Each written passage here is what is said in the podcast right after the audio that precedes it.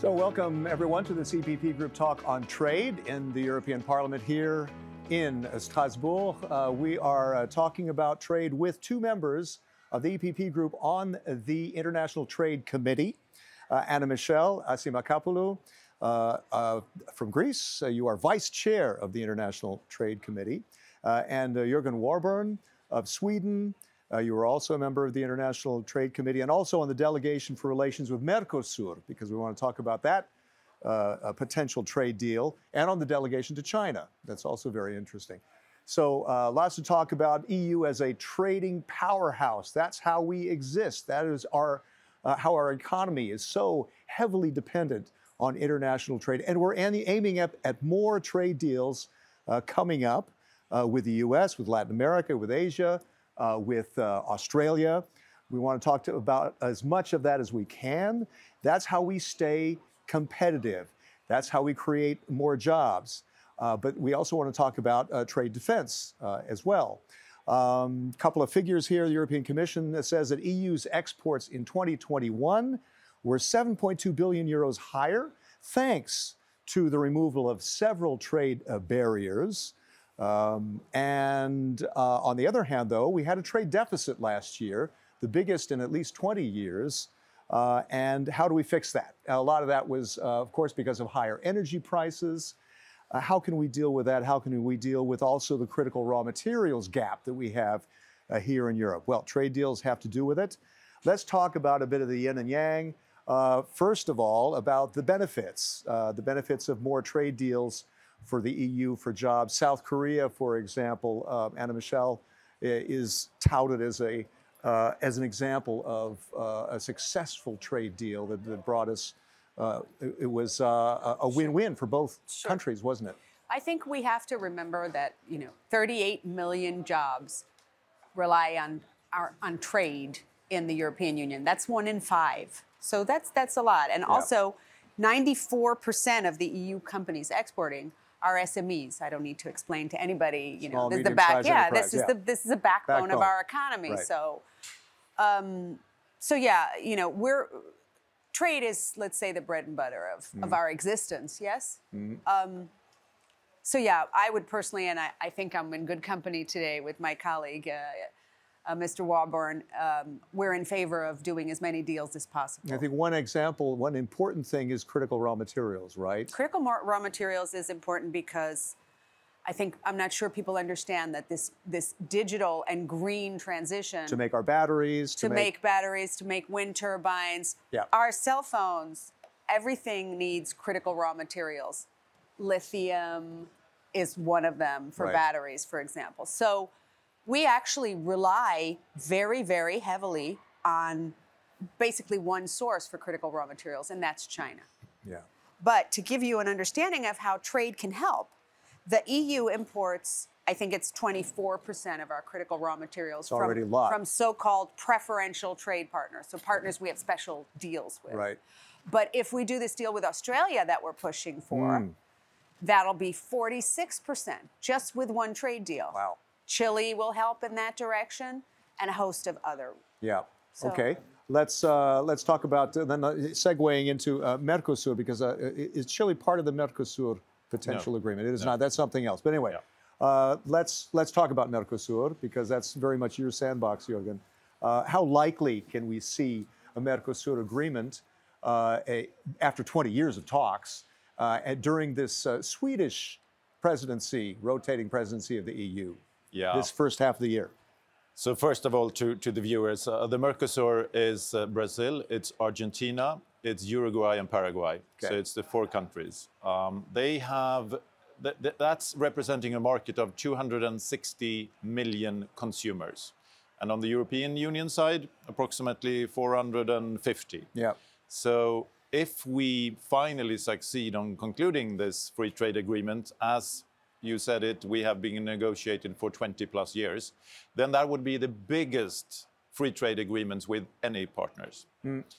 Uh, this, of course, is very important for creating jobs, uh, for increasing our prosperity. Will it happen within this legislative term? Yeah. Uh, I would say that is a stretch. um, we are currently in a negotiation situation once again. The stars, the stars seems to be aligned at the moment, Okay. with some elections um, having taken place in, in Europe and some uh, on the Mercosur side. So there Yeah. is appetite for moving this forward at the moment. and Brazil seems to be a bit more cooperative at the moment, right? Yes. With the new Uh, and I think the European Parliament has more appetite for uh, passing a uh, Mercosur trade deal as well, I would say. uh it was more problematic during the Bolsonaro, Bolsonaro. years uh, uh, when he was president. And there is a lot of other situations connecting to this as, as well. Of course, we have climate issues when it comes to uh, the Mercosur uh, treatment Yes. uh, t- treaty. Um, and we are trying to sort them out now through a u- unilateral, through a, a, a um, regulation here on the UA, si- U- EU side. Mm-hmm. Climate issues, do you mean with the- meaning the, de- deforestation, Deforestation, um, yeah. uh, regulation. In Brazil so no product that comes from any kind of deforestation should be able to be placed on the European market. Right. That means that we kind of have sorted that question out of the issue when it comes to Mercosur, which has been one of the criticizing parts. Okay, what about though? Uh, there are uh, concerns from uh, French farmers that they might be, uh, you know, crushed by imports from uh, from Mercosur. How do we deal with that? Well, um, I think if we go back to other free trade agreements that we have concluded, there have always been a lot of um, tension from farmers because Yeah. they have viewed it as a, a negative from their point of view. But if you scrutinize them afterwards, you actually realize that for the farming sector, it's been beneficial Okay. because of course the competition will increase but this treaty will also this free trade agreements will also mean that french and european farmers get access to the 260 million people on the south american side and they can export and increase their export as well. So it has been proven that even though we've had a lot of reaction that the free trade agreements actually is beneficial for the farmers as well. I think uh, another indication that their Mercosur might be having the stars aligned is that Olaf Scholz, the, the, the German chancellor, would like to see rapid progress on this agreement. So I think that's an important indication. right? Absolutely, it is Yeah. as well, uh, and I, I think, I, I think actually there would be a majority during this legislative term, Mm. but that means that we have to um, finalize the last uh, parts uh, that we are negotiating now. Yeah. And we have to speed up the process uh, to make sure that uh, this parliament can vote on it. Because you never know what will happen after the election. How will the composition of the parliament be, and what will be the appetite for free trade agreements after the election? That might be kind of a reason for others to do a deal with the European Union when they know who's there, right? So there, there's Yeah. that unpredictability after 2019 Yeah. or 20, uh, sorry, 2024. 2024. And, Um, and I think also there is, you know, there are some, there, on the Mercosur side, there are now, they have issues saying that, okay, you have to speed up this from the European side, European Union side, because Right. otherwise, I mean, we, uh, they argue that otherwise we might tend to trade with other partners more, and they are mentioning China as one example. Right. And once again, to reduce the economic power of China, we can do free trade agreements with other parties like the Mercosur. And that would also solve what Anna Michelle just mentioned when it comes to the critical raw materials, because we can source that from the Mercosur countries as well. Right. So this is a truly win-win situation, both for EU um, citizens as well as for the South uh, American citizens. Right. I guess uh, you know we, we've been talking about how how free trade can be win-win, but uh, there, there are also things that we need to work into the agreements or into how we trade to make sure that uh, we're getting a fair deal for our farmers, for our companies, for our consumers, for instance. Uh, and um, and there's and, and there's one aspect is the anti-coercion instrument uh, to in, ensure that we uh, were able to trade freely with certain countries.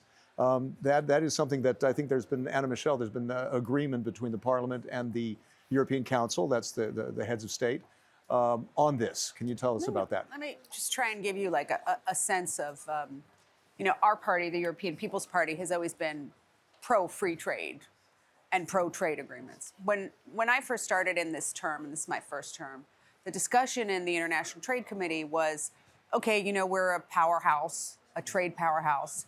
We have all these agreements.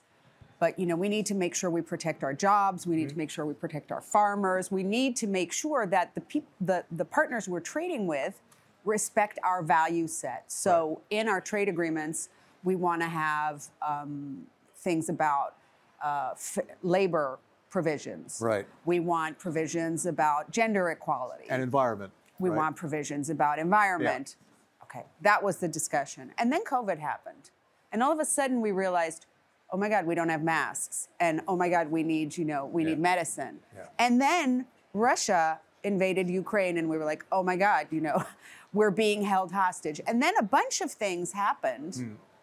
that showed that trade is now being weaponized. Yeah. And then we realized, oh, we need critical raw materials and we're getting them all from China, you know. And Uh-oh. what are we going to do about that? So th- this has now shifted and we're like, okay, well maybe we should look at trade in a different light. And that is there's the offense part of this, which is what Jörgen is just talking about, Right. which is let's do deals, let's do Mercosur, let's open up. And then there's the defense, which Defense. is like, let's not be held hostage. Yeah. And that's the anti-coercion instrument. That's like, you know, when when China says to to uh, Lithuania, if you open an office for Taiwan, we're going to stop trading with you. Right. Oops, there's a problem, and the European Union has to use its power mostly as a deterrent okay because the point is not to not to engage in trade wars the point is to say oh wait a second Right. we're not going to put up with this. Right. And that's the anti-coercion. Okay, and how does how does this work? What I'm what I'm seeing here are the the the provisions, the teeth in this thing. Yes. Include increased customs duties, import or export licenses, Sure. Restrictions in the field of services or public procurement. Sure. Those are the key ones. right? Yeah, yeah. I mean, but it but it's pretty much it's it's a bazooka. It- Okay. you know, it's not a it's not a little That you hope not to use. that you hope not to use. Yeah. But if you want something to be a deterrent, then you make it a bazooka, and that way, you know, nobody messes with you, and Right. that's the point. Right. The big the big point of con- bone of contention over this was who makes the decision when you pull the trigger or when you use this.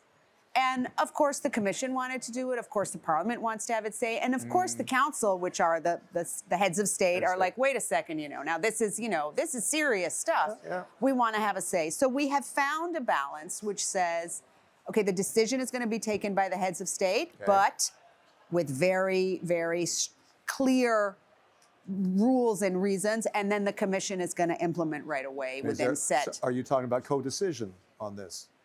No, No. not quite. Okay.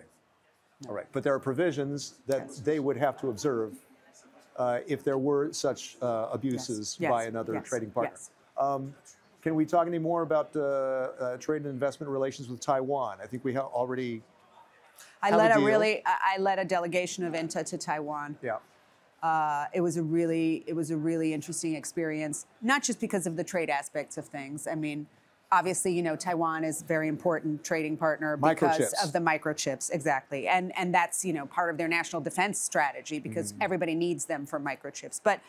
For, for them, it was also very symbolic that you know the European Union was there because they have their issues with China, Yep. and uh, you know it, they they took this as a as a support supportive measure. And Okay. the, the European Parliament has taken a pretty clear position that we're in favor of this of a, a of a bilateral investment agreement of something more closely related to Taiwan. Okay. I'm not sure if that's going to materialize or not, but certainly the Parliament is calling for it, if not for just for trade reasons, also for political and symbolic Right. uh, reasons. But Okay. Taiwan worries all of us now, I think yeah.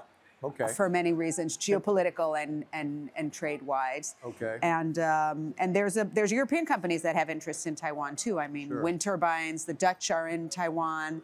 They're having problems, so it, it's it's not an easy trading relationship, but it's Uh-huh. a it's a very highly symbolic trading. Yeah, absolutely, Yeah. absolutely. Uh, Jörgen, um, can I can I touch on uh, EU UK? And there's an EU UK trade deal in the with the Asia Pacific that, that has just been reached. Um, how does that impact our relations with the UK? Do we now see the UK as a competitor in that region because of that trade deal? You know, I think we should uh, view the UK as a partner. Um, and we, uh, I I mean, this is in relationship to China as well. We must see that we cooperate a lot with the UK. We've had our issues with the UK since since Brexit, of course. Yeah. Hopefully, we can see that they are left behind. Remember that UK is one of the, our biggest trading partners Yeah, as indeed. well. Yeah, So not to forget. we we of course we have to have close partnerships with them, and I think we should increase our trade and cooperation with the UK in a number of issues. Hmm. Um, we also need, uh, when it comes to China, an autocracy which uh, uses, uh, intervenes in the market, not at all as the European and the UK uh, system or the US system, uh, more market based and uh, open and regu- rules based system. China is a different animal when it comes to this. So we have to have a lot of partners to make sure that we decreases the economic powers of China because we do not know what they will use that power to. Right. Uh, and therefore, also, we have to have free trade agreements with Australia, New Zealand. Yeah. Uh, we are starting, uh, having started discussions with India. Mm. I think that will be extremely important in the future. I cannot see that we will conclude that in the short uh, uh, That'll time frame. yeah. But eventually, uh, if we end up with a free trade of, uh, agreement with India, that would be very, very, very important for European unions Okay. and for the entire um, area. Can I raise another issue on, on, on trade defenses, and that is what's uh, working its way uh, through the through the Parliament uh, uh, this week is uh, the carbon border adjusted, adjustment mechanism. Uh, in other words, some kind of a tariff on companies that import things that do not conform to our environmental and, and, and- carbon um, e- emission regulations. Um, what do you think about that, Anna Michelle? Is is that a is that not a, a form of protectionism that some might say? You know, there's a fine line between protection and protectionism. So, um, in the EPP, I think our position on this and the comments we've made, because we want to make sure it conforms to international law, we want to make sure that it doesn't hurt our exports, we want to make sure, you know, it, it doesn't hurt our industry instead of it, that Yeah. it helps us ultimately. Um, I It- it think I think we're lev- a level- finding. it's a level playing field. Sure, sure. I think we're finding that balance um, at the moment. But Okay. you know, if I were to say something about CMA, CBAM, it's complicated. you know, it's not a black and white thing. Uh, okay. so Right. Oh yeah, yeah. Could I add, because Sure. I think from the Parliament side, we have been very clear on the position that it has to comply with WTO rules, the World Trade Organization rules, Okay. meaning that it cannot be protectionism, Yeah. protectionists. So um, this means that it is not there to protect European businesses. We like competition. We like our consumers to have choices from, of course, European business. I would like to have a lot of competitiveness when it comes to European businesses. But I welcome also that other countries could sell and their products to our consumers. If we have very strong rules uh, when it comes to climate issues to make sure that we meet the challenge of the climate, that will cost our European businesses more money. Yeah, absolutely. And if the other countries do not have the same rules, then we apply this uh, tariff. but is there a danger that that could be challenged in the World Trade Organization? I would say so.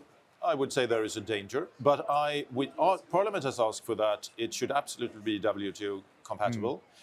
If it is, well, some, it first has to be challenged, and you have to go through the uh, uh, dispute settlement system to make sure that it is or not. Okay. Uh, but the Commission says that this is this this comply. Okay, good. Uh, but I've understood that other uh, member states of the WTO they are more hesitant to that. So let's see in the future. I hope Sure. it is. Uh, we have to meet the climate uh, uh, challenge, and uh, hopefully this is one of the ways. And maybe it will spur interest from other uh, economic uh, trading partners to change their economic their climate policies as well in a way that we actually solve the, Yeah. the climate issue. It shows leadership. Um, Yeah. Let's uh, try to wrap this up with what's next, uh, especially between now and uh, July uh, during the Swedish presidency. What do you uh, hope for uh, to see in terms of trade deals? Well, I think the realistic trade deal that we could uh, finalize is the New Zealand uh, New trade deal. Yeah.